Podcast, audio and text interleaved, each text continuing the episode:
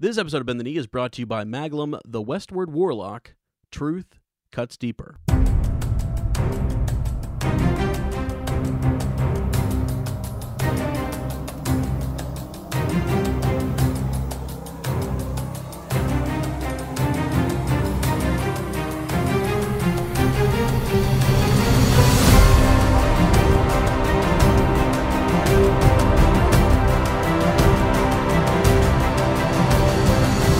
Hello and welcome to Bend the Knee, a Song of Ice and Fire podcast. I am Sir Matt, the Bud Knight. And I am Sir Ezra, the Watchful. Welcome to our Song of Ice and Fire book club. Today we are into chapter forty-two, Tyrion six of A Game of Thrones, and in Fire and Blood we are discussing the Sons of the Dragon. Yeah. Mm. So, uh, kind of a long Sons of the Dragon, my it friend. It is. Uh, I So, I listened to it, and I was like, I'm pretty sure this is the same thing as the novella, and I am like ninety percent sure that it is. Um, yeah.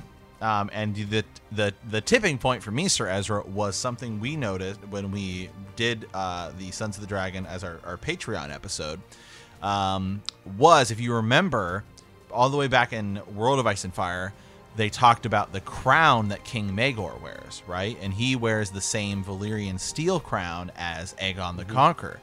But in Sons of the Dragon, in the novella, um, the old the old version that was in that Book of Swords a couple years, or you know, uh, a year ago or two, right? Yeah. Um, mm-hmm. They referred to it as an iron crown, and we both looked at each other and we were like, "What? Yeah, what's what's up with that? Yeah, what's up with that?" And then they said it again in this one, so that that was when I knew. Oh, it's the same. It's it is without question the same thing. So, yeah, because it was kind of like, um, was that a correction or? Uh... I think it was. I think it was like a miss a misprint because Sons of the Dragon. I don't know exactly who wrote it, but it was pub. You know, it was like uh, published in that other book. Uh, the Book of Swords, the whole thing, or maybe it's just a different telling from Archmaester Gildane, right? You know, you have different kind of people uh, writing these histories, you know, in even right, in, even yeah. in the context of the world. So I don't know. We'll we'll get to it, but just uh, well, it's yeah. interesting. Yeah. Remind me when we get there too, there to go over some of the inconsistencies, as you said, and that might help us point to some of the differences between, you know, Fire and Blood and A World of Ice and Fire and and uh, right. the Book of Swords, mm-hmm. you know, all that good stuff. So. Yeah, but um, all right, man. How, how, hey, how you doing? You doing all right? Hey, man, I'm I'm good. You know, uh, I've been doing a ton of research, doing some deep rabbit hole yeah. uh, research, some stuff I didn't even really know was like theories, um, stuff. Mm-hmm. I have kind of I had to scour online on Reddit, and there's not even a lot of talk. So, um, yeah, yeah, I kind of hit Sir Ezra with this. I texted him the other day. I said, "Hey, did you know about this?" And he was like, "Yeah, no." And so, yeah, we have something that we're going to record uh, after we do this episode. Uh, yep. So, yeah, so keep an eye out for the for that, maybe on uh, Patreon or maybe on the regular uh, feed. Haven't decided yet. Um, well, I, ah! you know, we owe we owe people, you know, I mean, Christmas we, is right around the corner. It's true, you know, so you know it's the holidays. Yeah. Tis uh, we'll tis see. tis the season. So winter has come. Yeah, that's right? true. So so. Yeah. All right. Well, um, Sir Ezra, I think uh, we're just gonna go ahead and dive right in. If you're, yeah, yeah, it, I'm down with that. Yeah, if you're ready. So, okay, let's go ahead and head on over to Small Council. Um, not a lot of big news um, right now. You know, we had that we had that teaser trailer last week. Um, there is the calendar uh, we talked about a little bit last week. It's kind of cool. The twenty twenty Game of Thrones calendar. Gur posted on his. Not a blog. You can check it out. You can see that kind of ice spider picture, which I think is cool. Um, mm-hmm. Gwendolyn uh, Christie, who plays Brienne of Tarth, uh, had said in the news that you are going to need therapy after you watch the final episode of Game of Thrones. Seriously? yeah, everyone everyone really seems to be hyping hyping the last episode and, and the ending. So, um, yeah, wow. yeah, bittersweet, you know? Okay. Huh. Maybe well, she, maybe she yeah. says that because she dies. Maybe Bran of Tarth dies. I mean, may I actually could see that. I could see that happening. Yeah, you know, I'm I'm I'm actually kind of worried. I, I think what that means is that a lot of folks are gonna die. You know, I mean, um, we might not be left with very many people. You know? Oh, absolutely. Yeah, I like I said. So, yeah, I don't think I don't. That's think... a therapy session. You know, it's mm-hmm. like all of your favorites because we all have a favorite. You know, mm-hmm. um, they're dead. So. Yeah. Well, that's how the show works. So yeah, exactly. Well, and I mean, so if you want to surprise us now, I mean, uh, like like you know, more would live than die, I guess, is is mm-hmm. the surprise. Yeah, if you really but, want to shock us, everyone lives. Yeah, and then we'd be disappointed. You know, we'd yeah. be like, this is well, ridiculous. Well, that was, Come on. Yeah. That was stupid. You know? Yeah. So, um, some other news was Game of Thrones was the most, um, even without a new season, it is still the most watched uh, show on demand. Oh, really? Yeah. twenty eighteen reports are showing. Oh, that, I mean, that's, hey, that's good for us because, you know, we're us being, uh, you know, a book club and also, you know, real show heavy as well. I mean, that's, uh, that's good. People are gearing up, you know. I mean, they're they're they're gearing up for the for, for the last season. I mean, I'm kind of a binger now anymore. I didn't used to be, but like, I sometimes will wait, you know, for a whole series to come out or to finish, mm-hmm. and I'm like, all right, is it done? You know, three years later, is it done? Let me go, you know, check it out. Yeah, let so. me go. Yeah, yeah. It's one of the things. It was one of the issues I kind of have with Netflix is Netflix has all these new shows, and some of them I think are look pretty cool, but they're like one or two seasons long, and it's like, well, I'm not gonna watch that and then wait around. Yeah, right. Yeah. yeah, we got we well we have Game of you know we've got the Song of Ice and Fire to read, man. Yeah, so we, true. we don't have time I, for that. Yeah, I don't have time for that other, those other shows. So yeah. Um. All right. Well, uh, Sir Ezra, I say we just go ahead and move on over to the Maester study because it is a long one today. Yeah, it's it's thick. You know, um, there there's it's long, it's thick. Uh, yeah. Yeah. Straight. Some, yeah. Sometimes uh, it's it's yeah it's it gets a little hard. Um, yeah, so there's uh, it's it's something else, right? Well, and, and you know we're talking about the Sons of the Dragon, which which yeah. is is fitting. So, mm-hmm. um, yeah, where to start, my friend? So you know, yeah, so uh, as we said, this is kind of the same thing as the novella, and it's a, which is awesome that it's in Fire and Blood. I mean, it's an enormous chapter. It's super cool. It details the lives of. Um, the sons of Aegon the Conqueror. Uh, you have Aenys and Maegor, both become kings, um, but both mm-hmm. sons are born of different wives of Aegon. So you have Aenys is born to, um, uh, God, now I'm blanking, Rhaenys uh, Targaryen, and um, mm-hmm. yeah. then you have Maegor, who is the daughter, or he's the son of Visenya uh, Targaryen. Um, and yeah. so there's definitely some succession issues there. Um, Because you know how do you how how do you and the, how how you know is it should Aenys be the the heir apparent with you know well yeah so because so, Visenya well, Visenya is the older the oldest right. of the Targaryens right yeah exactly so th so there's that you know and then um, Aenys is is actually you know I mean for for being such a weak you know kind of like child. Mm-hmm. Because that was one of the things, right? So he's he's kind of he's kind of weak. He's got these watery eyes. His mom dies when he's three. You know, he starts crawling again. Um, very different from Maegor. He ends up having this fruitful, you know, um, right marriage. You know, he's just he's just popping out kids left and right. Yeah. And so, so the question starts to be like, okay, Maegor, now his brother was next in line. Mm-hmm. You know, but then here comes kid one. Here's kid two, three, and four. And so the debate now, you know, is is underway as to who is um, next up. Is it going to be his daughter, which I think is Rhaena mm-hmm. um, Targaryen, or is it going to be Maegor? You know? Yeah, so because right away, yeah, because at at this time, um, you know, you have you have to remember that the the laws and the customs, the, the we haven't had the Great Council yet, so women could theoretically still become. Uh, could become king, right, or or queen, and and you yep. know the, mm-hmm. the the ruler of the of the seven kingdoms. I'm surprised that Visenya herself didn't get somewhat of a claim or an argument. There you go. Yeah, mm-hmm. that's a good point. Yeah, I don't. I that's a really good point because I, she I really she was not that. she's not only um you know she's not only the wife of Aegon the Conqueror. She is also Aegon the Conqueror's older sister. And she did, Correct, and, she, and yeah. she was just as involved in that conquering. Now, you know, as as we progress, you could say, well, she's you know she's a woman. They don't have um, they don't have that line of succession uh, in in the in the mm-hmm. you know in in the once you have that council of uh, one hundred or one oh one or whatever yeah. it is. Yeah, one oh one. Yeah, uh, but at the time, she she theoretically could have have that claim. Um, and also, I'm just I'm just thinking that she is also of of that that line with Aegon the Conqueror. And she's also a very yeah. fierce warrior, mm-hmm. um, a dragon, yeah. a dragon rider. Obviously she's going to be a little bit older when that, when that comes about. And we'll get to all, we'll, we'll get to all that, but definitely some interesting questions to think about. Well, that's a, so if Visenya were to take the, the throne over any of their, their children first, you know, right. um, which, which we know can happen like as a regent, right. You know, mm-hmm. they can kind of, um, just, sit on the throne until the the heirs are, you know, come of age or whatever.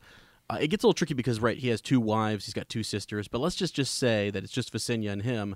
Um, you know, because he dies, she could actually technically remarry. She you could. Know, she could actually remarry and have more kids. So then, you know, once she does uh, essentially pass on, it would go to, you know, uh, Aegon's firstborn son still, you would, you, you would imagine, right? I mean, right. Um, so... I don't know. And also, what would ha what would have happened if Aegon would have just had, you know, a daughter, like an elder daughter, and then, you know, a son? So you get kind of, I mean, Ger kind of takes the easy route here in that, like, their son firstborn sons are just a thing, you know, out the gate here for uh, these two guys. And then, uh, well, it's, it's J is it Jaehaerys? Um, who, who all of his kids die, and he has to look to, like, a granddaughter or a grandson. Right. You know? So that's when that one oh one council kind of becomes a big deal. Otherwise, otherwise we could have been having that debate, you know, much, much sooner. So, yeah. And, you know, it, the other interesting thing is, right, so up until this point, right, you had you had all the kings of, of Westeros, right, all the different kingdoms. Aegon the Conqueror yeah. comes in, makes it pretty much seven kingdoms, right, with the exception of Dorne-ish. Um, mm-hmm. You know, Dorne is kind of doing their own thing, but at least they're not really feuding anymore. And um, once he dies, that that's that. that battle for for the power the you know the claim of the throne starts immediately, right? Mm-hmm, mm-hmm, yeah, yeah. So so what ends up happening, right? You know, is um, Aenys becomes king, which we, which we've talked about um, both in our World of Ice yep. and Fire discussion and um, on Patreon. We did a huge, I think it was like a three episode breakdown of Sons Black of the Council. Dragon, yeah, Black Council, yep. yeah. Mm-hmm. Um, so you get that you you, you get Aenys' reign as a king. He's not really the greatest king. Um, mm-hmm. You know, yeah. he he he he has a hard he has a hard time with a lot of the lords. They kind of you know view him as kind of as weak and feeble, which he kind of is. He yeah. feuds with kind of kind of feuds a bit with his brother. Um, yep. Mm-hmm. And well, he's he's al he's also not a warrior, and that so that doesn't help him. Yeah. Right, exactly, exactly. And, and one thing I want to point out, too, is that, like, the feuding, I think, starts with his brother almost uh, right away when he when Aenys has his first child, um, mm-hmm. Rhaena, because Visenya, um, you know, Maegor's mother, uh, tries to wed or or betroth, you know, uh, Maegor to Aenys' daughter. So it would be, you know... Um, was it niece to uncle? You know, that yeah. was sort of the yeah. How weird? The, the how how gross and weird is that? Huh? It, oh yeah, yeah I guess crazy. I guess we just want like you know nieces and uncles and you know uh, aunts and aunts and nephews hooking up. Is that what we want right. in a World of Ice and Fire? Yeah, I yeah. guess. I mean, yeah, it is. It, yeah, it actually. It's, I know it is. I know. You know I know. It's what we want. yeah, it is actually it's totally what we want. Yeah, like yeah. Which is great, which is great. Um, but, uh, it, you know, that was sort of a, a big a big issue. One thing, when we first started when I, reading uh, Sons of the Dragon, you, you can't help but uh, notice that they put a lot of emphasis on uh, Aegon the Conqueror mending things with the faith, you mm-hmm. know, and it yeah. um, n neat little reference to Valyria, um, kind of the history there, just that there was thousands of religions, um you know, but but none that was feared above all others, you know, none that was, right. you know, proclaimed to sort of be the, the end-all, be-all uh, faith or religion because, you know, in Westeros you have, um, you know, you've got the old gods, you've got the seven, um, and then you've got uh, out there on Pike, you've got all that craziness going on out there. So, you know, um, yeah, they, they really are, the, the, the most of the kingdoms are uh, tied to the seven. You know, so the High Septon is kind of a big deal, and he's the one who is spreading all this, um, uh, you know, animosity towards the Targaryens in regards to their uh, marriages.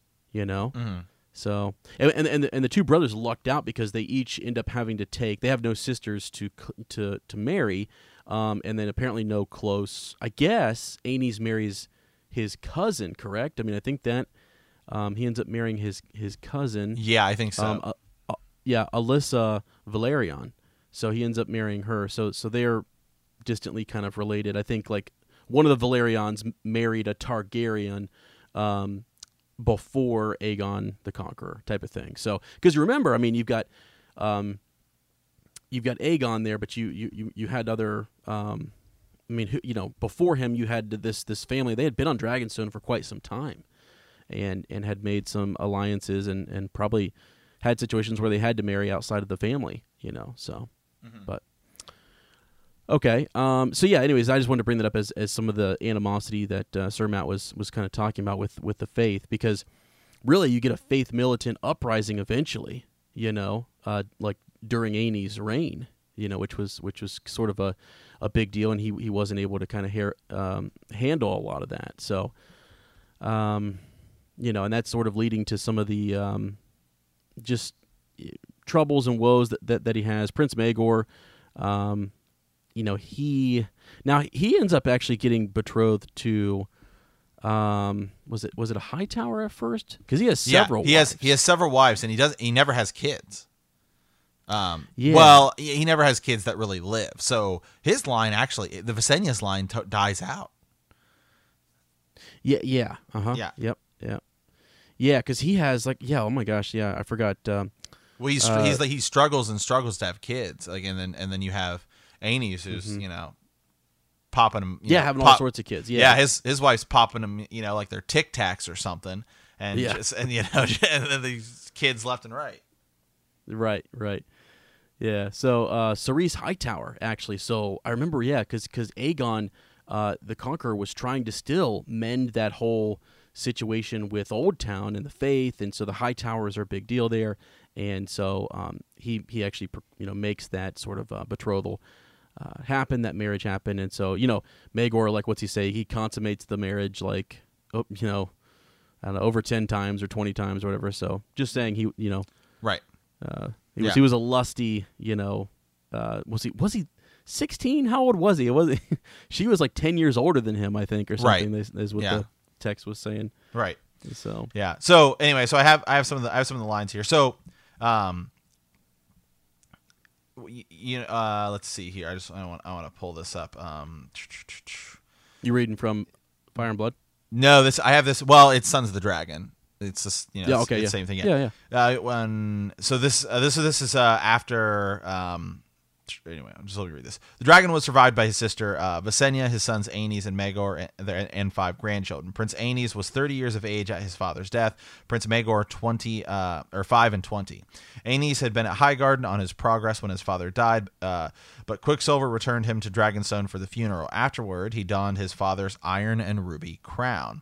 Uh, and Grand Maester Gawen uh, proclaimed him Aenys of House Targaryen, the first of his name, King of the Andals, the first man, Lord of the Seven Kingdoms, Protector of the Realm. Uh, the lords and knight and septim who had come to Dragonstone to bid their king farewell net, knelt and uh, bowed their heads. When Prince Maegor's turn came, Aenys drew uh, him back to his feet, kissed him on the cheek, and said, "Brother, you never need to kneel to me again. We shall rule this realm together, you and I." Uh, then the king presented his father's sword, Blackfyre, to his brother, saying, "You are more fit to bear this blade than me. Wield it in my service, and I shall be content." Mm-hmm. um, and then, yeah. uh, then there, there's a part later where so he has Blackfyre, and then um, Visenya gives him Dark Sister, so he has both swords. Uh, yeah, right. right. Yeah, exactly. Yeah. I think he ends up once he gets Blackfyre. Um, hmm, I'd have to I'd have to check on that. Does he give Dark Sister back to his mother? You know, because it's still a player later on. We'll have to I'll have to check here real quick. Because yeah, I, I forgot that because uh, I, I had just read where where you know um, from time to time the Conqueror would would press Blackfyre into Aenys' hands, and then Maegor grew up with Dark Sister. Mm-hmm. Yeah. But the king's sword is is a big is, is, Blackfyre, is a big deal. Right. Yeah. So, um, well, you know, an another thing we can talk about here too with um, Aenys. I mean, because we got to get through both both brothers here. Uh, just some of this um, dissension here, I guess. Well, one thing that's kind of neat to talk about is is Rhaena. One thing I noticed when I was reading F Fire and Blood, did you get the impression? Um, let me just open her tab up here real quick. Rhaena, so so Aegon, like he like he like uh, he weeps a couple times. You know, when he, when he first sees his his his, uh, his granddaughter. I mean, he's just sort of uh, no, it's not Rhaena. Yeah, it is actually. Mm-hmm. Yeah, that's right. That is that that is her. Okay, so um, let's see. Rhaena was born in twenty-three A C to Prince Aenys Targaryen and Lady Alicent Valerion. Following Rhaena's birth, people suggested that her uncle Maegor would fall behind her in the line of succession, which was one of the things uh, we were talking about as being an issue uh, for him and for Visenya. Um, let's see. So she was the eldest and at the time the only child of Aenys, heir to the throne. Uh, the next year, Queen Visenya suggested the betrothal between her son Maegor and Rhaena um, in order to settle the succession issue. Rhaena's uh, parents and the High Septon protested the match. The High Septon instead suggested Ceryse Hightower, who I said was the first uh, bride to to Maegor. Now, what I thought, th I was trying to see if this was a difference between the Sons of the Dragon and, and, and Fire and Blood. Uh, she has several like companions growing up. Um, she is, they're like, uh, I don't know. The, the, it seemed kind of suggestive, like that she might be in love with these other female um, companions. Did did you get that at all when you were reading? Um, yeah, it was, it was right. It's it's implied. About, it's definitely implied. Yeah, yeah. I, I just wondered if you got that. I, I think it's it's it's pretty it's pretty neat actually. I mean, it's um it's real subtle, and you know, uh, but it was sort of like she had no. She was like obsessed with like, um. oh gosh, just just just like pets and animals and stuff, mm-hmm. and then she gets her her dragon, you know, and that's sort of, you know, then she becomes less shy. Um, but it, yeah, they make a real emphasis on just sort of, you know, how she wasn't as interested in men.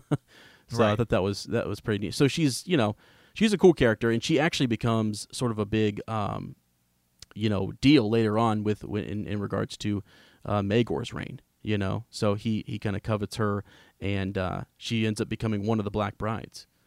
So, but we'll come back to her in a second. I think we should probably finish up uh, maybe Aenys, you know, his his reign. He only reigned for five years, didn't he? Yeah, he has. Yeah, he has a pretty short reign. Um, he, he and he has to deal with some uprisings, um, and yeah. then he also, I to me, his his biggest his biggest issue is with Maegor, right? When he has to exile Maegor, um, yeah, because he's kind of with. You know, he kind of, he Maegor wants to to remarry, mm-hmm. and Aenys is kind of working with he's he's working with the Faith, and the Faith gets upset, and so he has to exile him to to Essos, and he takes Blackfyre uh, with him when he goes yeah.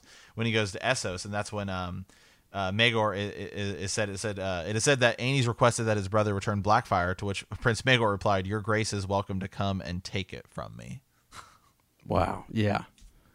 I mean, that's not that's not happening, right? You know, mm-hmm. that's something. Well, and um, a cool thing also about Maegor, though, was that, you know, he was actually sort of made fun of at one point by some of his his kin uh, that he had not taken a dragon yet, and he basically said, "There's only one dragon who was worthy of me." So you mentioned Balerion, and uh, upon Aegon's death, he actually finally does claim his dragon, you know, so, and then it, as you said, was given Blackfyre, and so for a while, all is is looking good. Aenys is going to do his thing and is trying to get all these other lords to like him and everything.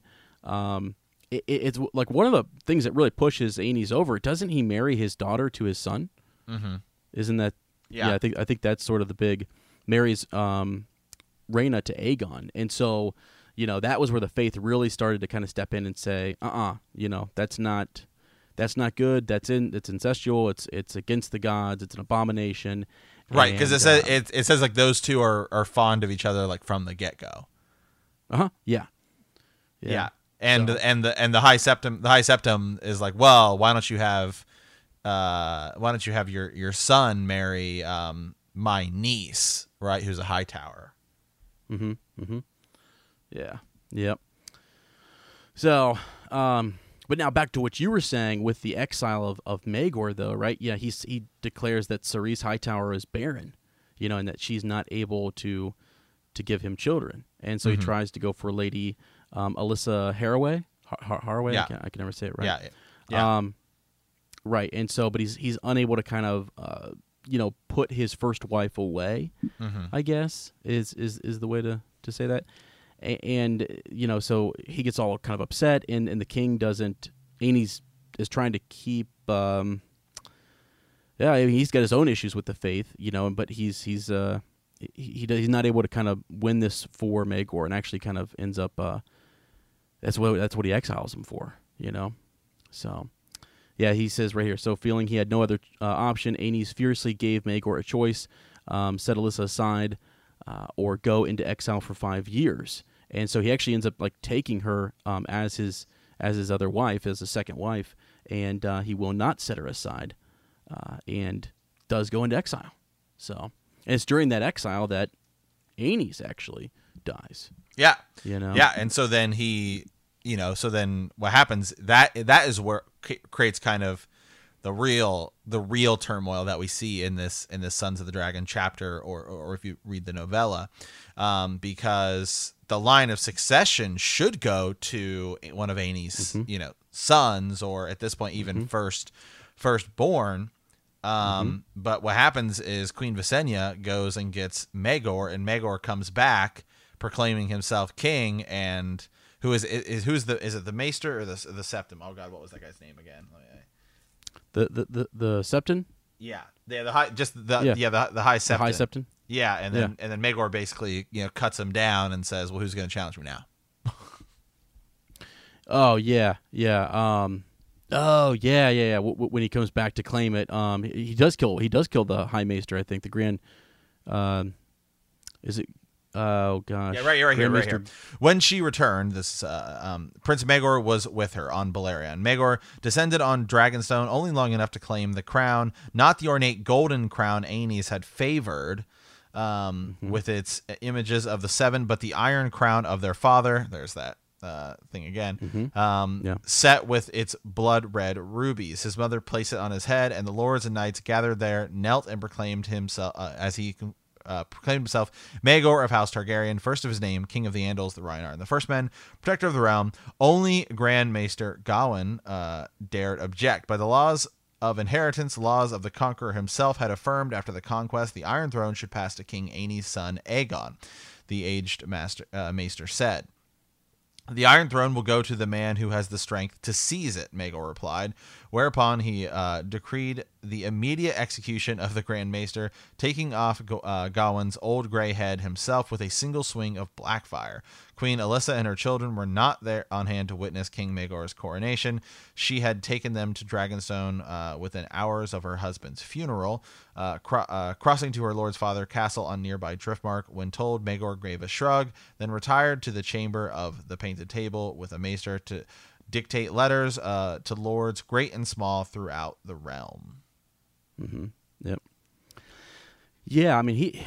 You know, he actually has a, a couple different trusts, so that was that's that's one of the issues that he has. I mean, um, did you mention the bit about Visenya and uh, and Aenys and and how and the role that she might have played in his death? Uh, no, I didn't. Sorry. Okay, so I just wanted to state that really quickly. Um, just that, like, you know, as as uh, once he had kind of felt had, had had fallen ill, you know, like there there are some who say that uh, it, it was implied that that she might have had something to do with his death as well, to sort of hasten back, you know, uh, her son. So right. So there's that. But you know, the other bit that happens here too, um, all of Aenys Kingsguard, right, are over at uh, Dragonstone with him when when he dies, and um, I think I I have to look really quick. Aegon and Rhaena are. They end up getting in, in, in traps somewhere. They're all they're all, they're a little bit spread out. I think they were doing sort of that the, the king's um, oh I always forget what it's called, like like the King's Progress or, or, right. or procession, yeah, where he kind of yeah, goes yeah. around. Yeah, they had stepped in and kind of done that, you know, for um, their father. And when Maegor comes back, he also is is facing uh, an issue with the faith, right? The the faith militant are mm-hmm. there um, as well, and he has to kind of settle this. Um, oh gosh, I, they're. I don't know. They've come to kind of challenge, you know, him, right? So it's isn't the the warrior sons or something like that. Yeah, I think? Yeah, exactly. And they basically have um, they it's not a it's, it's is it a trial by no, it's not a trial by seven. Yeah, oh, yeah, yeah, trial, yeah, yeah, yeah. It is it is a trial by seven. Yeah, um, and uh, yeah, right here. So the warrior sons were not slow to accept her challenge. Uh, down from the hill of Rainey's, they rode seven hundred knights in silvered uh, silvered steel, led by their grand uh, captain, Sir Damon Morrigan. called the uh, Daemon the Devout. Let us not uh, banty words, make it toward him. Soul, swords will decide this matter. Sir Daemon agreed. The gods would grant victory to him whose cause was just, he, as he said. Let each side have seven champions, as it was done uh, in the in Andalus of old. Can you find six men to stand beside you? For uh, Aenys had taken the Kingsguard to Dragonstone, and Maegor stood alone. So Maegor just turns to the crowd uh, and yeah. says, "Who will stand beside his king?" Uh, and the right. first and the first one is this yeah. is is this guy Dick Bean, who's a simple man at arms, and says, right, right. "I." I I've been a king's man since I was a boy. I mean, I mean to die a king's man. That's pretty awesome. And unfortunately, that really that's cool. what happens, uh, old Dick Bean. But still, it's sweet. Right? Yeah, yeah. He he definitely. yeah, well, because because Maegor is like the only one who survives, right? I mean, right? Yeah, yeah. Uh, yeah. So then then other knights step other knights step forward, um, and then Maegor um, chooses them, and and they fight the, they fight the seven. Um, and so, yeah, Dick Bean dies first, uh, cut down by Lyle uh, Bracken. Um, and then I think Maegor's the only one who lives. Mm-hmm. Yeah. Mm-hmm. Yeah. Yeah. Yeah, he is. That's when he goes into that, that coma for a little right. bit, right? Yep. Doesn't he get... Yep. Uh... Yeah, and then he goes... Yeah, then he's... He kind of go. He kind of goes into a coma. Uh, for twenty-seven days, Maegor lingered at the point of death, uh, whilst Maesters, tre Maesters treated him with potions and poultices, and septums prayed above his head in the Sept of Remembrance. Right. Mm-hmm. Oh man, yeah. I'm just looking. And then, what, and then what? One. And then what happens is after is a uh, ship arrives from Pentos. Uh, it's carrying um, two women and six hundred cell swords. Um, Alice of House Harway, uh, Maegor Targaryen's second wife, had returned to Westeros, but not alone. With with her sailed another woman, a pale, raven-haired beauty known as Tyanna of the Tower. Um, some say that she is Maegor's concubine, or that she's Lady Alice's uh, paramour. Um, but uh, she's definitely she's definitely. Some people say she's kind of like a, a sorceress, perhaps. Yeah. Mm-hmm. Well, yeah, yeah. She she definitely uh, was was dabbling in some some sorcery. I feel like you know she's since she was such a warrior. You know, as she got older, uh, and she wanted to kind of keep that prowess. You know, she she. Um, Or, or, or, you know, that, that power of uh, being able to, you know, move against different foes or whatever, she would turn to, like, the dark arts, you know, because, mm-hmm. like, it, it seems like, anyways, I mean, she was pretty good with the sword. She had Dark Sister, right? I mean, she was no slouch, right? Right. Yeah, absolutely.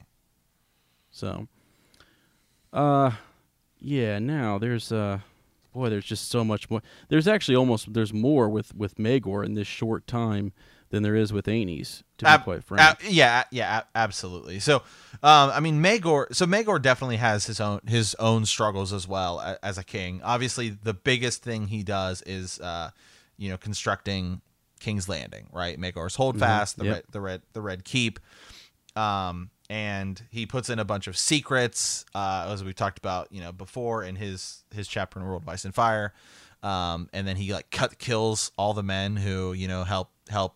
architect uh the castle so that only he would know the, the secrets of the castle. Mm-hmm. Yep. Correct. Yeah. Yeah, and so once that's I mean, yeah, like like after the Red Keep, I mean, um uh then there's this whole bit of back again, right, with the faith. I mean, it, right. isn't this another mm-hmm. issue where he Yeah, that's a, that's back. definitely a constant struggle for him. Yeah, yeah, and um he kind of I mean, one of his decrees too was that these these uh warrior sons, these poor fellows and, and whatnot, uh, that they weren't allowed to carry weapons. He tries to disband the faith militant in a sense, and uh, he, he ends up having to go, you know, to Old Town, um, heading to the Starry Sept, and he wants to, uh, basically he's going to take out the High Septon, but, you know, he, he ends up dying, and uh, one of the High Towers is able to save the city because they just open the gates, and they elect a new High Septon to kind of say, you know, they anoint him, you know, and and all is well, right? Mm-hmm. So, mm-hmm. which which is which is good. So, uh, yeah. So, um, so he remains there for half a year, presiding over the trials uh, personally. So there was some there was some issue again. This is some of the warrior sons and those who opposed the king and who were, you know, speaking ill of him and and trying to to rise uh, against him. Uh, he uh, he's oh yeah he's even placing bounties on people's heads and, and mm-hmm. what have you. So well, even even and then he and then he kind of has he kills um, Prince Aegon.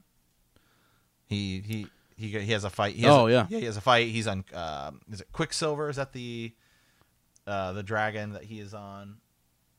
Um, I know his mother's. I think I think um, you might be right. And then that's yeah, that's where he that's where he's get that's where he gets the um the title. Yeah, yeah. So King yeah King Maegor had come for the first time since the doom of Valyria. Dragon contended with dragon in the sky, even as a battle was joined below. Quicksilver, a quarter the size of Balerion, was no match for the older, fiercer dragon. Um, then the black dra uh kind of descends upon it uh, on on an, from above, and yeah, kills Prince uh, Prince Aegon. Um, who's kind of leading his own kind of he's part of this uprising against against Maegor, which is something Maegor is constantly dealing with. Um, and all mm-hmm. and in all of these these struggles and stuff like that, then like immediately after this kind of um, Visenya dies. Um, mm-hmm. and uh, yep. he, he kind of is led into a depression. Um, yeah. And that's and then that's kind of ultimately what well, go ahead. Well, I was going to say, I, I think his, his mother, uh, Visenya, was actually the one pushing him quite a bit to kind of uh, be who he was. I mean, I think, you know, maybe he also always felt like it was his right to kind of rule as well, but some of that is, is from his upbringing or what people were whispering in his ear, and she was a main, you know, contributor to to that, uh, and I, I just kind of feel like, you know, after she dies, and then he doesn't have any children, right, or they're, they're stillborns, or, or there's, you know, various things happening there. He's uh that would that would be one of the reasons why he was he was in that state, you know, of mind. So mm-hmm. yeah, um, not liked. I mean, that, like it even says early on in his early life. I mean, he didn't really have a friend at all, did he? No, you know, no. The only the only no, the he, only friend he really ever had was his brother. And then yeah. and then they and then they they kind of turned to it. So um, yeah. So anyway, so this is just kind of a a broad kind of overview of this this chapter. It's really big. Um, we did a. We did a super detailed breakdown of it in our on, on our Patreon. We did like a three part mm-hmm. breakdown. So it's like, I think it's three hours. Uh, you know what what we did roughly of a of like a piece section by section breakdown. Um, yeah. Uh, mm-hmm. Of this, and we've covered because well, because the bit that's hard to cover is all of the the brides. Mm-hmm. You know, because that's yeah. what we're, we've we've got to a point here where you know basically. You know, uh, upcoming you have the Black Brides. He's still without child in, in forty-seven A C. You know, um, uh, gosh, he ends up never being. You know, I mean, that they get with child, and there's there's some people faking that they have children. Mm-hmm. uh, I mean, one of his wives is so desperate to have a child that she's like, her father's like handpicking. You know, um, men who have fathered children. You know what I mean? So we mm-hmm. know they're fertile and. and stuff like that, and, and they're all, like, gruesomely killed. He gets, what? I mean, doesn't he get enwrapped with, like, a sorceress of some kind, right? Uh, whatever her name is. I, I can't remember her name, but, you know, it's, um, yeah, just awful. So, uh, yeah. So, anyways. Yeah, it's just, it's kind of a mess. For a yeah. while there. Yeah, it, it it is. Yeah. I mean, and then and then Maegor, you know, when he dies, I mean, he's sitting on the Iron Throne. Some people are are don't know whether he was murdered, if he killed himself. Oh yeah, sure. Yep. Yep, there's there's all of that as well. Um, you know, cuz cuz well, people were ready for his his his reign to be over. I mean, that was, you know, uh, something that had been well, what was it plotted by some of his mistresses or, or some of, um, you know, his wives. That's, mm-hmm. that was actually still left a mystery in this as well, you know, so, which is, which is good, I think. Um, you know, there, there was no, I didn't get anyways, any indication one way or the other as, as to whether that had been solved. Did you? Right. No, no, no, no. And we, we talked about this before. Um, it's, it's still, it's still definitely kind, kind of a mystery, um, because you know, his his wrists are slit, but there's also uh, part of the Iron Throne is going through his his neck. So it's like that seems mm-hmm. like that one would be kind of hard to do in order if you were trying to kill yourself. Mm-hmm. Yeah. Uh. Yeah. Yeah. For sure. And it's weird because like it all like like his guards are outside, right? And, and right. no one really sees anyone come in or out. Right. But there um, there's secret there's secrets, you know, secret passageways and stuff that only he should know. So. you know, I guess it seems to seems seems to reason that somebody else would have, um, mm-hmm. would either know a secret well, or perhaps maybe you do like a shadow type thing that happened with uh, Renly. Mm-hmm. Yeah, that you know the other thing too is I was I was thinking like um, it would be great irony if like he tried to get all of those people who helped uh, create the Red Keep, you know, killed. He, he killed off all of the masons and the people who helped build it and knew those secret passageways. If their son or if someone, you know, um, survived, right. you know, and this was like them sneaking in, killing the king. Yeah, that that would, I would love if that was actually what it what it was. If we ever finally got that, that it was just some some random random person, and there is precedent in it because you know you just. In the way that Gurr kind of writes, um, you know, like you already have this this kind of that Dick Bean character who, you know, stands up and fights with Maegor, um, mm-hmm. you know, this who's the first person to do it, just a common man. And it would be interesting if that yeah. was ultimately how he died, was just, a you know, commoner or something was the one who's killed him. Yeah, yeah, yeah, for sure.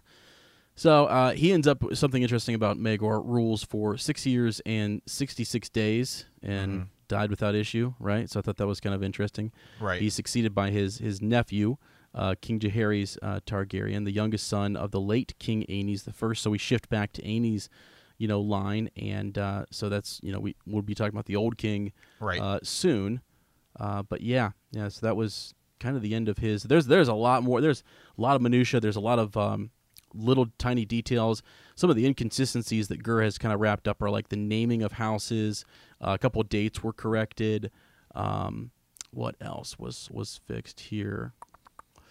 Uh, yeah, just just oh yeah, D different houses were in the wrong place. So it, clearly, he back when he, you know, um, I don't know. So so he's just kind of correcting some of these things. It's a lot to keep track of. Yeah, there's a, different little tiny houses. There's a stuff, lot. So yeah, he, it's it's a, it's a it's a super thick chap uh, you know chapter if you want to call that that now that it's in it's in Fire and Blood. I mean it's it's it was it was an entire novella. Right, so that's mm-hmm. so yeah. yeah so all right, well um let's go ahead. I think we should move on over to the reread. Um yeah, because we could spend about uh, another hour and a half. Well, we could that, spend so. three hours on it because we we did that once. We've so. done it. yeah we've sure. we've done it so yeah um yeah if you want if you want a, the super detailed breakdown of of um Sons of the Dragon, yeah, Sir Ezra and I did that. It's part of our Black Council series on our Patreon, um and it's like three hours long. So Um, I mean, it, it's kind of neat that we did that beforehand too, and we we don't really like this is a bit of a refresher, and this is a, some some of that was was refresher for folks who have been mm-hmm. with us since the beginning. But like, I don't really feel like we, you know, I, I listened to the whole thing again, and like you, I was trying to find little um, tidbits where things have been changed, and I didn't find a whole lot, um, if any at all. To be quite, I mean, right. I, I was really just listening to it. I didn't go back and like compare the text, so I'm sure there is some differences and there's changes or things that were left out, but I.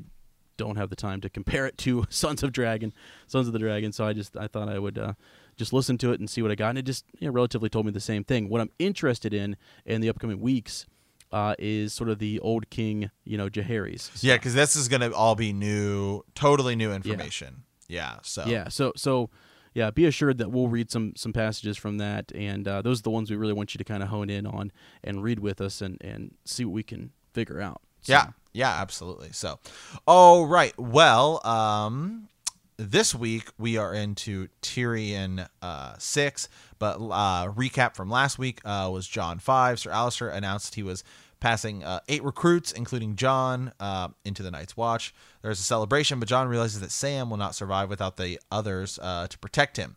Jon asked Maester Aemon to, uh, to allow Sam to become his steward since he can read, write, and do sums. The last time we were with Tyrion, in Tyrion five, Tyrion was held captive in one of the Eerie sky cells. Eventually, he had bribed uh, the jailer Maud uh, to take a message that he is ready to confess his crimes. When brought into the High Hall, Tyrion manages to convince Lady Lysa Arryn to give him a trial by combat, and the sellsword Bronn declares he will be Tyrion's uh, champion. Mm-hmm. Yeah. Yeah. Yeah, and, and uh, of course, also, he doesn't just declare he'll be Tyrion's uh, champion, he... fights Servardus uh, and and and beats him. So, um, right. yeah. So this yeah. So this so this time we are um, uh, with Tyrion uh, Tyrion six. Tyrion and Bronn make camp on the high road. Tyrion wants to make a fire, but Bronn protests uh, that it will bring the Vale Mountain clans down on them. Tyrion sees no point in trying to avoid the clans, and Bronn gives in. As Tyrion plans, the Stone Crows arrive, and Tyrion negotiates an agreement.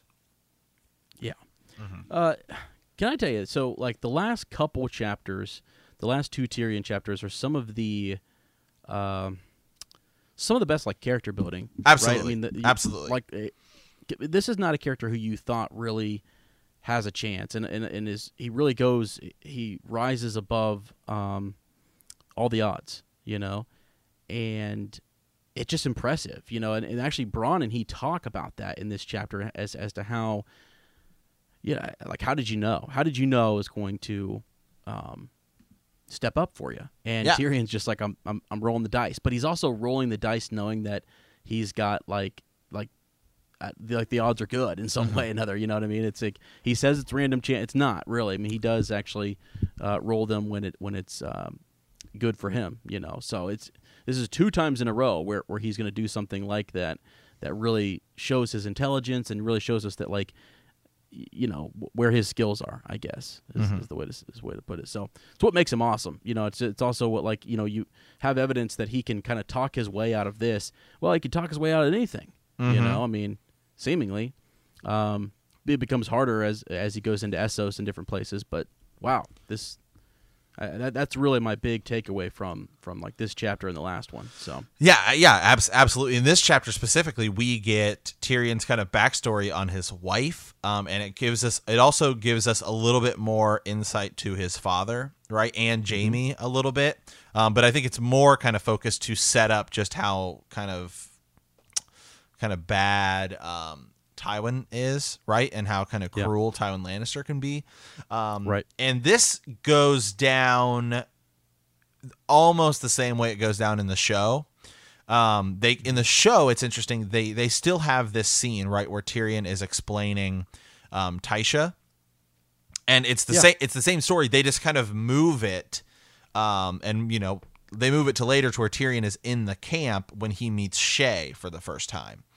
Um, right. He it's he Shay and Bronn are hanging out drinking before the battle, um, and he tells it then. And Bronn actually says the same thing, like you know I would kill the man who did that to me, um, in in the show. So they just kind of move it, and I think it's I think it's kind of cool both ways. Actually, when I when mm-hmm. I think about it, I think it's cool yeah. that it's kind of this as readers. Once we get it, we we get it. It doesn't necessarily need to be a moment with someone like Shay. Uh, but in the show, I, I think it is kind of cool because that way it's where we can already see by doing it there, you can kind of skip a lot of that um, Tyrion and Shay kind of opening up stuff since he automatically just kind of immediately it kind of opens up to her. Um, and so, you, so that's, that's, you know, stuff you have to do in, in, in film to save time because you're yeah, obviously yeah. obviously much more limited. Uh, so I think I think it's I think it's cool both ways. Uh, but I like I also like I like the way they do it here. Um, where he is just kind of telling Bronn sitting around this fire, right? Yeah, um, yeah, me too. And the story's the same both way in the in the show and the books, um, and it's yeah. and it's kind of crazy, you know. Um, it's really the, the it there's to me this this chapter's two parts, right? You have the that backstory and then the stuff with with the Stone Crows, right? So you have Tyrion yeah. and Bronn, and they're walking on the high road, and Tyrion wants to make a fire and camp, and Bronn's like, "No, you know, we're gonna yeah. terrible idea, bad idea. We're gonna we're gonna bring the yeah. mountain clans on us." And Tyrion kind of has a plan, um, right? And so, uh, I, so for you, Sir Ezra, I guess my question is: Do you do you think mm-hmm. Tyrion wa- wanted the mountain clans because he he was he was planning on going and meeting up with his father and bringing them to fight with him? Or do you think he just, or do you think he was just like, no, I'll promise them this, and then we'll just be able to make it through? Uh, yeah. Well, I, I think what's unexpected as as he moved forward, I don't know that he thought they were going to, uh, you know, like like it's the going with him type of thing. Like they have to go with him. He can't be out of their sight. Right. You know what I mean? Because uh, he kind of tells Mord, you know, like show show back up at my door whenever when you're done serving here, and tell him what happened. Mention mm-hmm. my name, or I'll pay you the rest of your gold. So, you know, yeah, maybe, maybe he thought they would follow him to a certain extent, uh, somewhere where he could, I don't know, like like a loyal, um, someone who was loyal to House Lannister, and he could he could fill their, right, you know, armory. But but I don't know that he actually thought they were going to go all the way with him, or that he had that intent. I think he did just want to kind of talk him talk his way out of this. You know, he wanted to to draw them in and use his words and and. Yeah, because they're really like they're whistling the the song, as you said. Like like when we get into Tysha, it's like they're he's he's whistling that that song that was sung um, that brings back this memory. You know, when he when he when he first hooked up with his wife. Mm-hmm. You know, he's been married. I mean, yeah, uh, yeah, he, he has, has. Yeah, Ty Tyrion has been married at thirteen. Um, I want to say real quick though, one thing that I thought was was interesting is I, like you, am so glad that this happened with Bronn, mm-hmm. and just Bronn. Mm-hmm. You know, uh, and uh, just because it shows, like, that's a story that Bronn knows. It's this side of Tyrion that is just.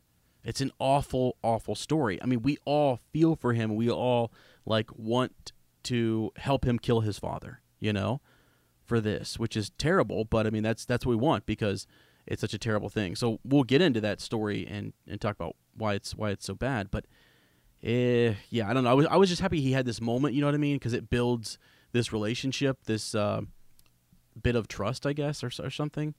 Between the two, I don't know. Yeah, you know, even though they talk about not having a love for each other, which as we start, that's how the chapter starts. Is that like, don't forget, dwarf. You know, I don't love you. You know, right. I just I'm here for know, the I'm here for the money, for the money, for the gold, for and that's where Tyrion kind of asks him, like, you know, what is it that you want? Uh, is it lordship? Is it women? Is it uh, gold? You know, and all those things. And he talks about how he knew that um, Bronn had no reason, had no good reason. To go with Lady Catelyn other than for gold. And then she doesn't reward him with gold. And so as he's thinking through stuff at the Vale, it's sort of like, well, that guy's disappointed. He's definitely disappointed. Oh, absolutely. He, yeah. Know, yeah, because what he thought he was going to get from Lady Catelyn, he's not getting. She's not pressing a couple, you know, uh, silver, you know, silvers into his hand because uh, she's thinking this is an honorable thing to do. This is what, you know, knights and hedge knights and, and you know, these men do. Mm-hmm. Um sworn swords, and he's not. He is a sellsword. Mm-hmm. So, so yeah, he uses that uh, to his advantage, and they kind of talk about that as to what Bronn wants, you know, going forward, and and what uh, what the deal is. So the bit about the fire, yeah, that's that's where you start to kind of see that Tyrion has a plan. He he's not an idiot. He does know that uh, making a fire is going to draw the mountain clans in, and he really to to kind of escalate this once that once this happens sooner ra rather than later. Mm-hmm. You know, because sometimes I almost wonder if they, they track you for a little while, they see that you're trying to sneak through their land, and then they come down on you hard. Um, but he just very much openly, you know, come join us by the fire, you know? Yeah. So, well, I, before and, we get to that. And I think it's a smart thing to do, right? Because if yeah. you try and run from them, you're two people, right? Like you're... Yeah. Yeah. yeah. And Tyrion, and Tyrion kind of challenged them, right? Like you wouldn't be saying this to the Knights of the Vale, right? Yeah. Right. Exactly. Exactly. Yeah. Well, and that's uh, that's his whole bit. We'll just talk about. Um, well, I guess uh, let me see. Is there any, is there any? Oh, oh, yeah, yeah. So, so on that point, so two points. He he starts to mock their armor, all that kind of stuff. Yeah, he's really playing them. He, he's mm-hmm. just he's master of words and, and definitely plays them. One thing before that starts though that's kind of neat is is Bronn. Um, forgot about this. I I totally when I was doing the reread, I this stuck out to me, which was was uh, Bronn actually kills Chiggin. Uh, his mm-hmm. his yeah. uh, companion, because he was moaning and bringing the mountain clans, you know, down on him, and it was just sort of like he was going to die anyways. I just made it quicker and shut him up, you know. To, mm-hmm. to, to so he's a ruthless guy. I mean, absolutely, he's, you know, and he's Bronn, a survivor. And Bronn's also a character. I, you know, in the in the in the show, he does he he they don't kind of portray him as as kind of ruthless as he is in the books. Mm-hmm. Uh, yeah. in, in the show, he's almost more of kind of like a. Um, Not like a comedic character. He kind of is a little bit, but it's it's kind of that like, it's like that low kind of crude hu humor, right? Mm-hmm. You know, like mm-hmm. like uh, you know, I don't know. He's Bronn's not making he's like, like a, he's not making witty japes, right? He's you know he's right. Yeah, he reminds me of like a darker Han Solo. You like like a dark side. Yeah, Han Solo, yeah. Like someone who's yeah, because he's got that that scoundrel type of feel, mm-hmm. you know, to him. But yet he's he's a ladies' man, you know, hooking up with the ladies and mm-hmm. and and stuff like that. But yeah, I get what you're saying though, because in the books he's a little bit more, especially here at the start. He'll, we'll warm up to him, and there'll be some some kinder moments later. But I mean, you know, he is just a ruthless killer. I mean, and he what what where you start to see his character uh, kind of develop is is him laughing and talking and and uh, jeering and uh, jiving with uh, Tyrion. You right. know, that that's really where he, he thinks the dwarf is funny and that he's bold, you know, and he's just sort right. of like, gosh, I can't believe how I cannot believe the tongue you have. It's just it he's he's he's uh, mesmerized by it. Mm-hmm. So Yeah. His, his respect for him because of it. So. Yeah. Yeah. Yeah. Well, I'm I'm just I, every I'm thinking of a of a scene in the show. Um, just talking about Bronn's character. Um, so in the show, in, in the books, when Jaime's training, right, to use his other hand, he trains with Sir Ilan Payne, so no one can hear him, right? But remember, yeah. in the show, it's it's Bronn, and uh, Jaime asks Bronn, you know, are we? Is this an okay place to to train? And Bronn's like, well, I bring uh, this. I can't remember who it is, this, you know, guy's wife down here, and she squeals like a pig and no one's come down yet. So, you know what I mean? Like that's the, yeah, that's yeah, the yeah. type of character. So in, in the show, he is a little bit kind of more like lighthearted, uh, you know, kind of, mm-hmm. kind of a character. Um, but in the, cause in, in the show, I, we don't find out that he was, I don't think I'm pretty certain we don't find out well, he didn't like kill Chicken, cause Chicken wasn't really there. Right. But, um, mm-hmm. you know, that's yeah. not like something that he, he does in the show. Yeah. Yeah, yeah, exactly. Yeah, for sure. So it, it's just neat to kind of look at the the differences, you know, between the two, and and and to to watch this character uh, develop, because we do really like him from the show, and I even like him in the book. I do too. You know? I both ways, both ways, both ways. I like him, and I think both ways a lot of people like him. Um, yeah. I think that that's, you know, we've we've definitely had a, a lot of theories and questions about him in the past, and it seems like a lot of our our listeners and stuff are are fans of Bronn. Yeah. Well, you know, you know, Ger starts with a name, and he kind of he kind of mm-hmm. builds off of it, right? So you've got Bronn, right, the name, and it's like I think, you know, I don't know, like like because I know that characters grow on him, um, and I think this is one of those characters who just kind of kept evolving. You know mm-hmm. what I mean? Yeah, oh, absolutely. Because he just keeps, yeah, he just keeps gaining more and more ground, and just getting, he becomes more and more a part of the story, and he just starts off as this sellsword who's like nothing, you know, mm-hmm.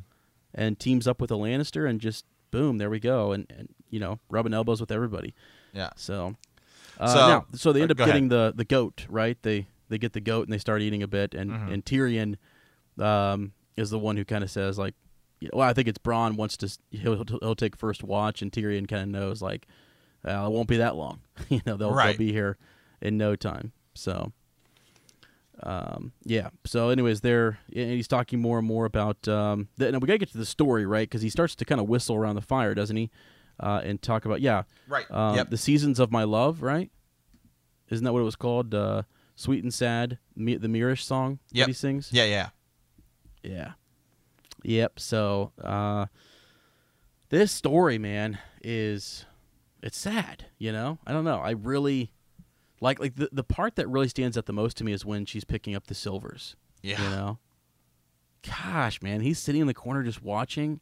It's just awful, man. It's just like, what the heck, girl? I mean, like, I don't know, there's worse things, but like, like I, you know, like, I'm with Bronn, man. Like, I would have, I would have killed that guy. You mm-hmm. know, like, this is just, a, this is messed up. This is messed up stuff. So, anyways, it, you know, um, Do you, want me, do you want me to tell the story? Or you want to tell the no, story? Yeah, you, you go ahead. I'm I'm pulling something up that that's uh, okay. from actual history that it, to me it was drew kind of a, an instant comparison to that. So I'm gonna pull it up here. Okay, gotcha, gotcha. Um, so anyways, so as they basically Tysha is is this setup. I mean, you know, they're on the road. Um, couple this girl comes out screaming, you know, uh, in into the roadway. She her her gown is kind of torn in the back a little bit, and uh, Jaime, you know. Jaime and uh, and Tyrion kind of rescue her, and you know, Deary, or Jaime takes off after the the scoundrels, and Tyrion is left with her, and she's kind of like, you know, crying, and, and he's he's there to protect her. So Tyrion's kind of like keeping her, protecting her, right? And he takes her to an inn where they kind of share a meal, they talk. Uh, the wine goes to Tyrion's head, and uh, he's only thirteen at the time, and uh, he ends up finding himself in bed with her. So he, uh, and this is, he's, he's a virgin, she's a virgin, you know, it's this, they're both, I think the same age or ju- yeah, I think they are maybe just less than a year separates them. And, and so he finds a drunken Septon to kind of marry them. Uh, and they are man and wife for a fortnight. So they are together. The, uh, Septon eventually kind of comes to his senses. He sobers, uh, and he, and he goes and he tells Tyrion about what's going on. And I think it was just sort of like if he didn't, you know, I kind of think Tyrion, or I'm sorry, uh, Tywin uh, would have, um, you know, probably done something bad to the Septon if he wouldn't have come forward or told him about this or who knows what. But uh, Jaime ends up having to kind of confess that the girl was actually a whore and that she that he set up the whole thing. Mm-hmm. And uh, Tywin, you know, actually at one point brings in the girl and makes Tyrion sit in the corner um, while each of the guardsmen kind of paid her a silver um, to kind of take their turn. I mean, it's just... It, and I mean, that's... I don't know. Like, I guess she really was... Like, she had entered that profession and was ready to st- start working at a pleasure house of some kind. And then, you know, so they paid a lot for her and they set this whole thing up. And then... But at the very end, Tywin kind of gives uh, Tyrion like the last um, last go around, and he gives uh, him this gold coin to give to her because Lannisters cost more.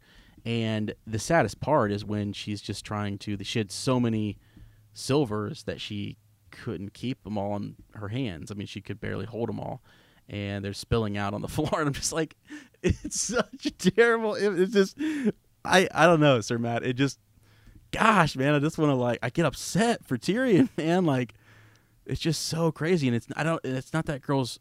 They're all like abused. This girl is completely, you know. I don't know, man. Like, how does she say no to the Lannisters? How does she, you know, turn uh, Tywin down? How does she, right. all that stuff? Right. You know, it just seems that's just tough. I think. Right. And I don't know, man. It's it's it's upsetting, and I just I get I get all. Like those silvers just clanging on the floor, man. It just mm-hmm. there's so well, hey, many of them, and hey, it's just so awful. Right. So what it rem- what it kind of reminded me of is, um, again, this is I'm a history guy, so uh, Roman history. Um, I'm not entirely sure on the on the accuracy of this, but it is you know you go back. It's hard for records and stuff from those days, but um, so um, Emperor Claudius, who was I think he was the two, three, fourth emperor of Rome. Um, okay. So, you know, I kind of talked about that Augustus kind of comparison the other day with, um, mm-hmm. with, uh, oh God, um, Aegon the Conqueror, right? Okay, so mm-hmm. Emperor Claudius, okay. who's the fourth emperor of Rome, uh, this is uh, this is around like forty-ish uh, A D. Um, so he uh, has a wife named um, like Mes- Messalania or something like that, and um, okay. she like. was known for having this like crazy like appetite for, you know, hooking up. And um, yeah. there's like these just rumors and like stories and stuff like that, that she once um, had a twenty-four hour challenge against uh, this prostitute to see how, who could bed the most men. Wow. Yeah. And that she, and she, wow. and she won, she won the competition uh, with twenty-five partners. Wow. Huh. So I, I don't know why that's just kind of the the the first uh, the the first thing that kind of that kind of comes uh, comes to mind. If you watch um uh God uh, I Claudius uh, that's like a there's there's the, yeah you can you there's a uh, it's it's got uh, who's it, right. Patrick Stewart's in it and okay. um uh, yeah. somebody uh, who oh God John Hurt uh, plays Emperor Caligula and and stuff like that, and it's it's great yeah but.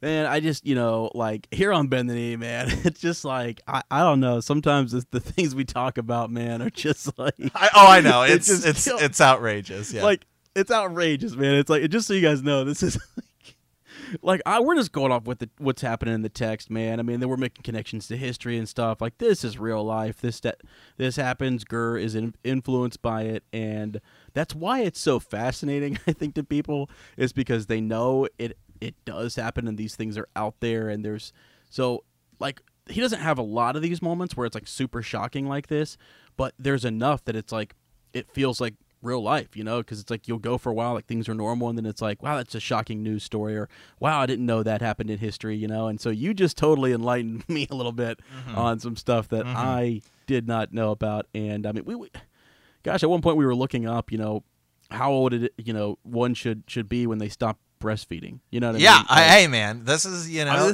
this, this is the kind of things we have to talk about to get into the text. It just it's wild.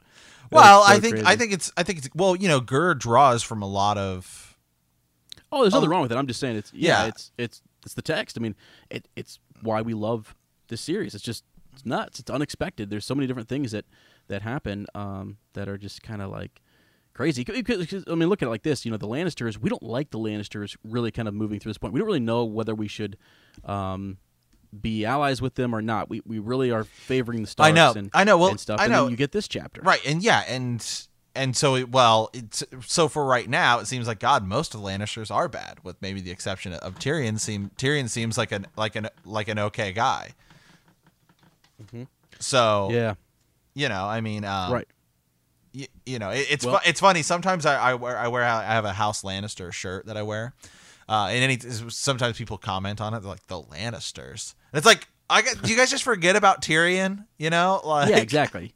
Yeah, he's a Lannister. Yeah, well, and then also Jaime grows on you very quickly too in this book and the next. You know, it's like, so I don't know. There's that, but oh my goodness. All right, well, anyway, so there's the story of, of Tysha, and and it's it, Bronn basically says. Hey, do, you know, you think, do you I'll, think? I'll, do you I'll think? Do you think that Tysha is ever going to come back? Do you think we'll see her at some point? I don't know. I actually don't. Uh, I don't even know if there's any theories on her or anything. There might even be some. You know, people kind of crop up and they end up being different people and have different names. Mm-hmm. uh, I wonder if there's a Tysha theory actually out there. I'm gonna go look real quick. Uh, well, well, you know, and you know, uh, to kind of to kind of spoil it like this is is later. You know, um, we we we get some information that of some other people's perspectives on on this. Right, like in I think it's in A Storm of Swords where Jaime has a P O V chapter and he's thinking about it, mm-hmm. and he and he yeah. and he's he kind of confesses that she really actually wasn't a whore, she was you know, she was a oh. she was she was a lowborn, right? Oh yeah, well, yeah when uh yeah oh really he d we're, okay wow that's yeah. pretty cool. Yeah, yeah, yeah, for, yeah. I'm, in the Storm of Swords. Yeah, in the Storm of Swords, it's it's a it's a Jaime it's a Jaime chapter. Um, uh, no, I'm, I'm sorry. Usually, I'm sorry. It's it's it's, it's a Tyr, uh, Tyrion. No, it can't be a Tyrion chapter. It has to be a Jaime chapter. Um, but it's uh, right here. It says uh, when Tur when Sir Jaime Lannister rescues his brother Tyrion from prison, he confesses that Tysha was no whore and that their father, Lord Tywin Lannister, thought the lowborn Tysha only desired the wealth of Casterly Rock. Tywin or Tyrion re uh, realizes that Tysha had been genuinely in love with him, and he becomes furious with Jaime. That's right. Yeah, that, that, that's right. Yeah. So that mm-hmm. is um that is that is a Tyrion chapter, but it's it's. It's at the end of Storm of Swords, right, when Tyrion is escaping, right? Like, Jaime's helping him escape. Right, he's helping him get out. He's yeah. helping him escape, and then... Uh, but the interesting thing about it, though, is that then Tyrion tells a lie to Jaime. Um, so, was... was... Was Jaime lying there too? I don't think. I don't think. So. I, I don't. To, yeah. I don't think so. I think Jaime was was honestly telling Tyrion the truth, um, mm-hmm. because. Well, I don't know. Because go ahead. Go ahead. Go ahead. Well, because um, because then. He's asked. That's when he's asking Tyrion, "Did you? Did you do it? Did you kill? Did you kill Joffrey?" Because they don't know. They don't know who did. And Tyrion lies and says, "Yes, I did." You know, Tyrion. Tyrion lies to Jaime and tells him mm-hmm. he killed him because Tyrion's so pissed ab about about everything. And uh, Tyrion just killed you know Tywin, and so mm-hmm. yeah, so yeah, yeah. It makes me think though. I don't know. Or he's like, about Jaime, to go get... kill Tywin. I can't remember if that conversation uh, off the top of my head, if it happens before or after. Right. Yeah. Uh, but you, uh, the whole Jaime bit, it makes no, makes it's, me think it's, that maybe... it is, it is before. Yeah. T uh, Jaime helps him out. Um, and then he goes, and then he, Varys, then he goes yeah. and finds Varys and says, hold on a second, I'll be right back. And he goes and kills, right. he goes and kills Tywin. Leaves, yeah. Yeah. He leaves Varys for a sec. Yeah. Um, but Jaime, I think Jaime might have, he either could have been lying or telling the truth actually. I mean, it, probably it seems like most most folks believe he's telling the truth there and, and kind of making this confession before his brother leaves and he doesn't see him again, or he's saying something, you know, kind to his brother. Because he thinks he's you know, never going to see him kindness. again. Yeah. Yeah. Something like that, you know, so. Uh, but, yeah, that's a good question as to whether she'll ever show up again or whatever. Um, yeah. No, no, no, no, no, no. Hmm. Interesting. I don't know. I don't know. I was just doing doing some more digging on here, here, trying to find some theories, but yeah, I haven't really seen anything yet, other than him recounting it, you know, to Sansa, and then as you said, uh, yeah, there's a bit about uh, Sh uh, Tyrion just remembering it when he's with Shay at one point too. So, yeah. Anyways, okay. Well, we'll we'll dive back into that later and and see what we see what we can find, or if you guys have any thoughts or theories on on Tysha, mm-hmm. uh, let us know. Mm-hmm. You know. Yeah. So kind of a kind of a sad story, but yeah. So. Uh, Uh, all right, well, Sir Ezra, I think we're over here on to Send a Raven. Yeah. Um. Oh, just real quick to wrap up the chapter. Just that you know he he meets the Mountain Clan. Right. And yeah. and bas- yeah, they actually end up coming out, and he promises them the he the, the veil and all that cool equipment. So right. End yep. of story, real mm-hmm. short. Yeah. So, uh, yeah, on to Cinder Raven, my friend. Uh, let's see. So, what do we have here? Oh yeah. So yeah, the show is brought to you by um, uh, Maglum, the Westward Warlock, right? So it's mm-hmm. actually our our, uh, our friend uh, Liam here. So the truth cuts deeper. And uh, he sends us uh, his his raven. This is his first raven, so we thought we'd we played a recent patron. So uh, he says, a fond greeting to my lords uh, Ezra and Matt. I am somewhat uh, a new listener to the podcast, and I am currently working on catching up to you two. Uh, I'm around uh, episode twenty-five right now, and I am very much enjoying the show. On a side note, I am deeply sorry for um, uh, not currently being a patron. Ah, but he is now, so we're good. Yeah. Um, Yeah, don't worry about that. Yeah, we yeah, yeah we know people. We, we have people listening who, who can and who can't, and some who come and go, and, and never worries. That is nope. Yep. You know, man, man the wall as long as you can, and if you can't, no worries. Uh, there's some cool rewards there for folks. But he says, an interesting thought occurred to me when listening to your episode on Azor Ahai, when Azor Ahai stabbed Nisa Nisa in order to create Lightbringer. Uh, it is said that her cry of pain and ecstasy caused a crack to form in the moon. Uh, this immediately caught my attention as it reminded me. Um, of Doria's uh, story uh, on the origin of dragons. Mm-hmm. In her story, the moon had a twin which hung in the sky, but it cracked open like an egg upon wandering too close to the sun. This ushered the dragons into the world. The similarity between both stories is um, in causing is causing in, in causing the moon to crack uh, as a great power, um, one that can defeat the others, seemed to stand out to me, and I was wondering what your thoughts are. Is there is there something more to these stories of the moon in relation to the others, um, or is it uh, more so linked to how common uh, celestial influences are in Essos for folklore and the faith? Hey, that so. that uh, that's a great question, because I remember when we hit that chapter, we were looking it up, and I was trying to find um, mm-hmm. something, because this is really we only this is this is one of the only. Like Essos stories we get that is about about these dragons and stuff like that. Um, mm-hmm. And as far as I can remember, as far as I I can remember, this is the only time we actually hear like this story about the dragons, right, in the moon. Um, mm-hmm. And I and I okay. I don't believe there is it is it is brought up any anywhere else um, in terms of like dragons and the moon. Okay, yeah, I. don't remember myself, but I can do a quick look here. Um, yeah, I think it's so. So part of it is just like this. Um, let me see if I can find it here. This the similarity between the two, because let's see, this ushered the dragons into the world. Um, let's see, Lightbringer. Well, right, but so the yeah, so yeah, so the so.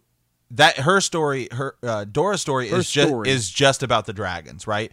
She, that's where she her right. dragons came from. Was there was there were two moons, one cracked open, yep. um, and, and then and the dragons it, dragons came out. Yep, and then enter Azor Ahai, the the other that story being connected, right? Is, similar, is yeah, as it as it's as yeah. it's a similar thing that it it caused uh, cracks in, in in the form of the moon. But you know the thing I like about it is that. Um, As I'm doing more and more research on Lightbringer and Azor Ahai, and you have the Last Hero, and you have you have the Last Hero, Azor Ahai, and the the the prince, um, you know that that was promised. Um, there are uh, some differences between these things, and some of these stories and prophecies may be connected, but that doesn't mean they're the same. I think I think with Azor Ahai and the prince that was promised, um, and the Last Hero. We um, view them all as one thing. I don't know if that necessarily is the case or has to be the case. Um, mm-hmm. And sometimes some of these, uh, sometimes yeah. some of these prophecies get kind of blended and and mixed together. Mm-hmm. Yeah, yeah, for sure. And that, I think that's sort of what is happening, because if this is an Azor Ahai, you know, type of prophecy, and then you have the Dothraki, you know, telling telling their story as well. Um, You know, they're, they're both. I mean, again, that that Azor Ahai prophecy comes from the east. You know, and so uh, the the Dothraki have a huge uh, range there. You know, land territory where they kind of you know interact. So maybe they picked some of that up. You know, from the far east. You know what I mean? Like maybe that's something that that kind of got into their lore at one point, as you say. So so it could be influenced or you know kind of all um, intermixed a little bit, because it, it, I think the interesting part here is that it's that the that that cry of ecstasy is what broke the moon, you know. And then again, you've got the Dothraki saying, "Well, it's the moon that cracks when it cracks," you know. So those two seem related, right? I mean, they, they that seems like a related um, story, you know, a, a telling. So no, I think I think it could come from. from both sides there. So yeah, yeah, yeah, absolutely. And so I just, um, they're, they're all the, you know, they're all, they're all just slightly different. Um, I want, I'm trying, trying to pull something up here. Um, somebody I had read, I, I think I have it saved on my computer, uh, a Reddit link or something where somebody broke down the three differences between, the, between them. And in, in one case, um, it's like, uh, I want to say somebody used a song, right, to defeat them. Okay. What, defeat the dragons? No, no, not defeat the dragons, but like say like defeat like their the the who they were fighting, right? Like whether it's the last hero or Azor Ahai or um. Oh, gotcha. Okay, okay, okay. All right. Oh, interesting. Yeah, so that like, kind of like that loud cry or that um, yeah, because again we're talking about a Song of Ice and Fire, so that that's interesting. Yeah, uh, yeah. I don't know, and that yeah, oh, it's a good question. Um. Now the other bit here too. So the, the, like the other thought is that uh, similar to the stories causing the moon to crack, um, as as a great power, uh, one that can defeat the others, uh, seemed to stand out to me. As I was wondering what your thoughts are. Is there something more to these stories of the moon in relation to the others? So how how do we connect this to the others? And I think the way you do it is is through that Azor Ahai, you know, um, R'hllor versus the great other type of uh, discussion and battle, you know. Uh, there so so are they it's interesting that the moon being kind of this, you know, symbolically uh, it's this cold, you know, uh night light, right? Uh right. That would crack and break, and then these these fire creatures would come from it. So that's an interesting uh right you know thing to think about, right? You know, right. Well, there is there's all the theories that Dragonstone, like right? So maybe perhaps Dragonstone cracks open, right? Maybe with a, whether whether you use a horn or or something like that, and that there are dragons inside Dragonstone. Mm-hmm. Yeah, because that's kind yeah, of part of that. That's kind of part of that theory too, is that there you will awake dragons. Yeah. Yep. For sure. Um, okay, the other question here too, or is it more so linked to how common celestial uh, influences um, are in Essos folklore and faith? And, and that could be just that looking at the stars, you know, kind of that uh, they're out underneath the stars quite a bit. They're always kind of uh, traveling. They're they're a moving, ranging, um, you know, group. And and so yeah, I, I think the stars would would be something that they would see as as um, you know, indicators or, or something that's uh, godlike, you know, um, and they would try to derive a lot from what they see in the stars, or, you know, be a part of their of, of their telling. So it's it's a combination of both. I you know the, the relation to the others. It's just a it's a good question. It's it's really the whole, um, it's the whole story there, man. I mean, it's that's that's what we're all the whole A Song of Ice and Fire is right. Talking about this question and answering, you know, some of that well, prophecy piece. And right. Then, yeah. Well, you know, so so you know. Also think about, um, you know, just think about the the comet, right? And how so many people perceive the red comet, right? Joffrey,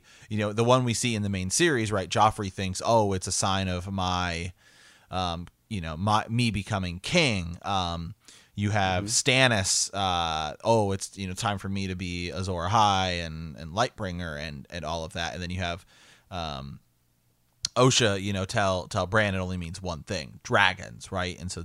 It, mm-hmm. it, it happens, you know, around, you know, it happens when Daenerys brings uh, the dragons back, right? Mm-hmm. Yeah. Yep. Yeah. So yeah. yeah so thing. yeah. So I uh, just wanted to point out here. Um, this is from uh, this is um, John two, A Dance with Dragons. Um, and this is I think is that same chapter that is also it's like Sam three or four in A Feast of Crows, right? But you get both their perspectives on it. Um, mm-hmm. I I found one account of the long night that spoke of the last hero slaying others with a blade of dragon steel. Supposedly they could not stand against it. So, um, there we have this idea that the the um the last hero, right, who some people think is Azor Ahai, maybe they're the same thing. Um, slaying others or the White Walkers, right, with a blade of dragon steel. It doesn't say a flaming sword, just as a blade of dragon mm-hmm. steel, right, which is different, yeah. p- potentially than Dragonglass, because they Jon goes on to question. He's like, I've never heard of dragon steel. Do you think they meant Valyrian steel? Um, and mm-hmm. Sam's like, I don't know. So yeah, so you know, uh, yeah, that's cool. I mean, that's that's pretty neat. I I think it could mean too that maybe, since there are so few Valyrian steel swords, that that could be something. Uh, it could act, it actually could just be a Valyrian steel sword, you know, which is what we kind of see in the show, don't we? A little bit, you know, with when uh, Jon is kind of fighting. Yeah, Jon. Jon does. Yeah, Jon does kill one with Valyrian steel. Um, yeah. yeah, but it's Longclaw. It's you know, it, it, and then that the, you know that we get into the whole theory is Longclaw. I am starting more and more to believe that um, in the books that Lightbringer is not a sword. Mm-hmm. Okay. I'm starting. I'm starting to think it, it may be something else. It doesn't. It doesn't have. Yeah. It doesn't have to be a sword. It can just be a weapon, or Lightbringer may be a person. Yeah, is uh, is what I am starting more and more to believe, Sir Ezra. I like it. I like it, man. That's awesome. Well, we'll have to we'll have to uh, get into some of your uh, green dreams and more of your research, you know, mm-hmm. uh, very soon. So, uh, all right, guys. Well, I mean, that's um, that is our Raven for the week. So we'll we'll kind of uh, continue. This is. You know, honestly, Liam, you kind of hit on uh, something that we've talked about in the past, and it's a conversation that's going to keep happening, and and uh, it's it's one we enjoy talking about, because it is sort of the whole, it's what everything's founded on, really. The, all this uh, stuff is kind of, you know, um, in play here still. So, all right, well, uh, you can send those ravens to b t k cast at gmail dot com, um, and uh, send them away. We're still kind of stockpiling uh, some ravens, and we'd like to get more. So if you've been thinking about sending one, uh, now is the time. Definitely shoot us a raven. Even if you're uh, behind, you're still kind of catching up. I mean, uh, odds are, you know, it's, even if it is similar to other people's ravens, it's mm-hmm. going to be something that we haven't. Uh, you might have a different angle uh, that that we can kind of take on it. Uh, we do the same thing when we read Reddit theories or when we read other people's, you know, thoughts. I mean, you know, it causes you to think about the text yourself, and it causes you to think about.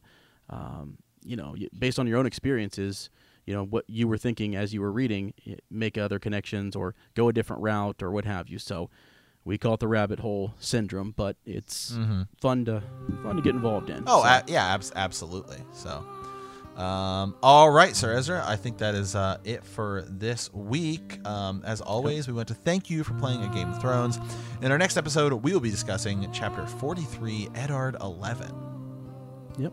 Uh, if you like our podcast, don't forget to subscribe, uh, like us, write a review, uh, leave a comment, or send us a raven at b t k cast at gmail dot com. We will see you in a week, and remember that winter is coming.